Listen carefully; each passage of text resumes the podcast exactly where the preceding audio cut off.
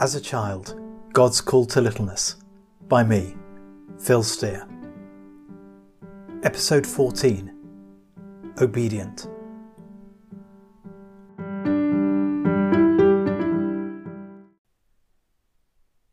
As obedient children, do not conform to the evil desires that you had when you lived in ignorance. When my daughter turned 11, she received a birthday card that proclaimed, Getting older is fun. It means you don't have to do what you're told. Molly, age 6. This young child's remark makes us smile because even as grown ups we recognise the truth of it. For children are forever being told what to do, forever having their lives ordered by others. From when to get up to when to go to bed, and all points in between. Eat this food, wear these clothes, go to school, do this work, come here, go there, do this, don't do that, and so on and so on. Of course, as adults, our days are far from wholly our own, but nonetheless, most of us would struggle to cope with even a fraction of the commands and demands that children are expected to follow, with their lack of autonomy and self determination. Perhaps this is why some of us struggle with the whole concept, still less the practice, of obedience to God. Instinctively, we agree with Molly.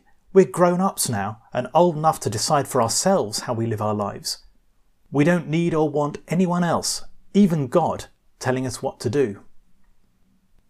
Little children need to be told what to do because they do not yet have the experience and maturity to make wise and appropriate decisions for themselves. They need looking after and they need a strong guiding hand. And in some ways, this is true of us as children of God.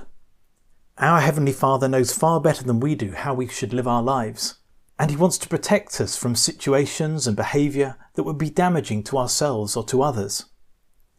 It is in our very best interest to open our ears to His instructions and commands, through His Word, through the words of others, through the prompting of His Holy Spirit, through whatever means He chooses, and to respond with the obedience of little children. But in seeking obedience from our children, those of us who are parents are doing more than just trying to ensure that they do the right thing here and now in this or that situation. More importantly, we are trying to prepare them for the future, to teach them how to behave, to know right from wrong, to be able to make those wise and appropriate decisions for themselves. As the book of Proverbs counsels, train a child in the way he should go, and when he is old, he will not turn from it. We seek to train our children in obedience in the hope that they will choose to walk in obedience. For true obedience is to be found not so much in doing as we are told, as in doing for ourselves what we already know to be right. As Paul wrote to the church in Ephesus, Slaves, obey your earthly masters, not only to win their favour when their eye is on you, but like slaves of Christ, doing the will of God from your heart. If this is how it was to be between slaves and their masters, how much more should it be between children and their parents, and between children of God and their Heavenly Father? As parents, we don't want forever to be telling our children what to do and when to do it, to be making all their decisions for them. Rather, we want them more and more to take responsibility for themselves, to make their own way in the world, to flourish and to grow as the individuals that God has created them to be. Yes, we will always be there for them, ready to offer our advice and counsel if it is needed and asked for. But we will no longer be directing and determining their lives as we once did. And this is how it should be.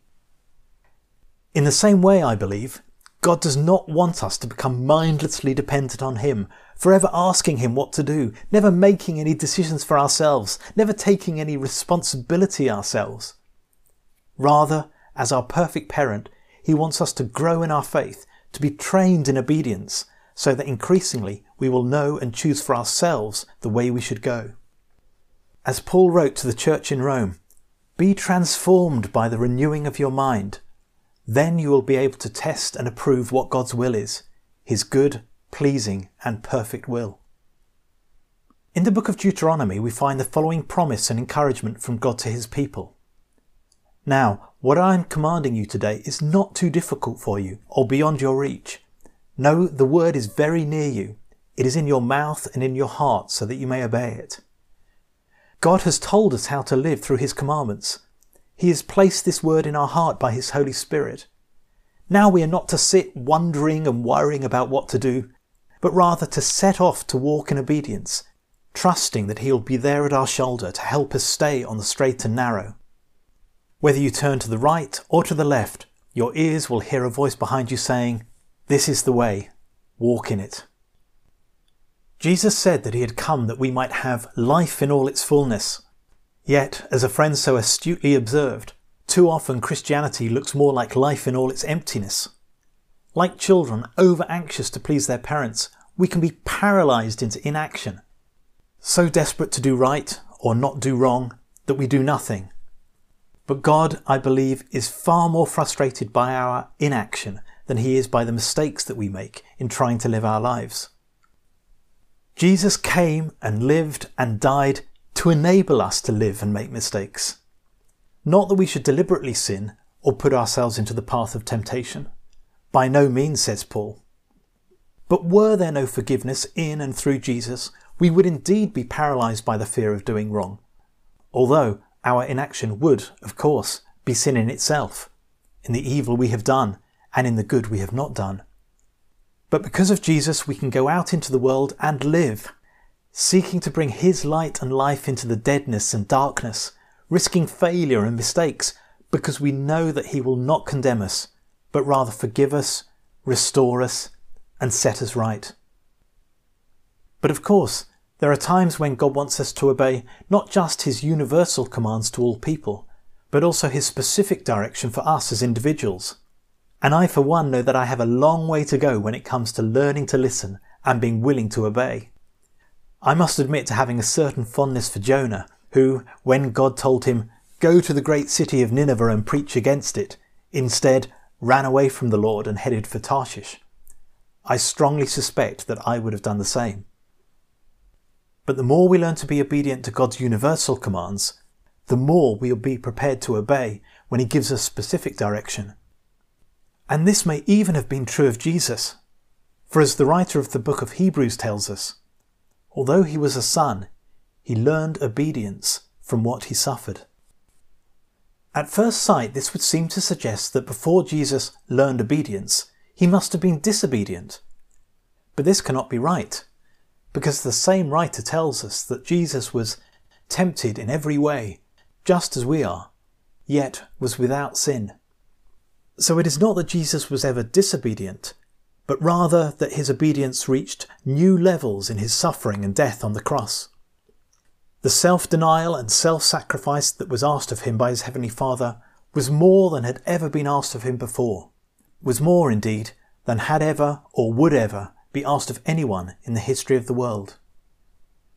At his moment of decision in the Garden of Gethsemane, Jesus knew that he faced the prospect of an agonizing death nailed to a cross.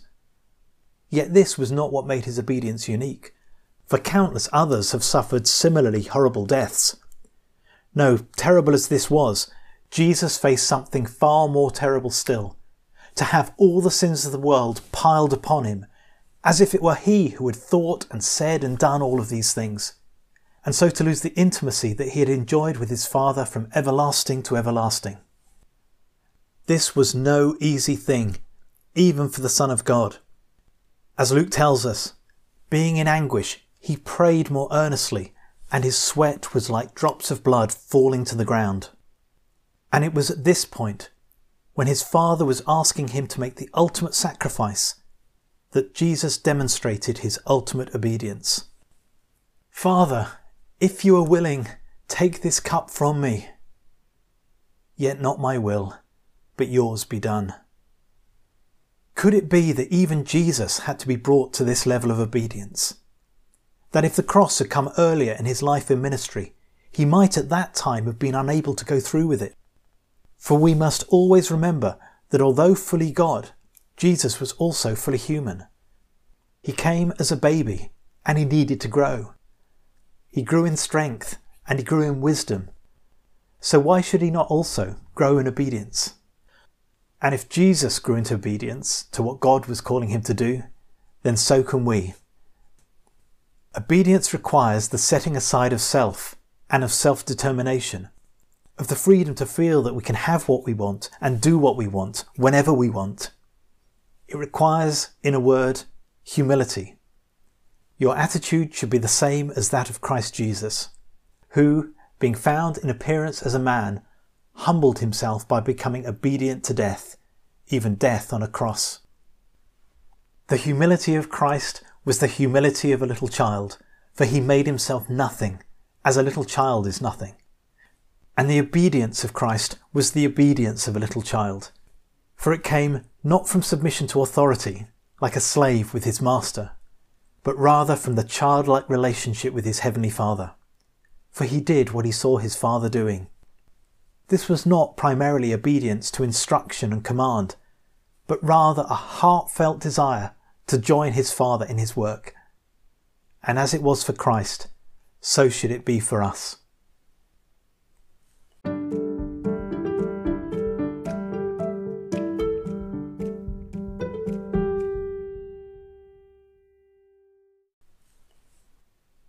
Thank you so much for listening to this episode of As a Child.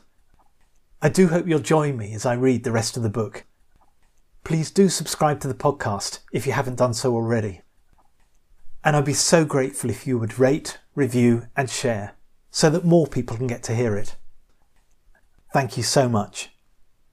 Next episode Discipline.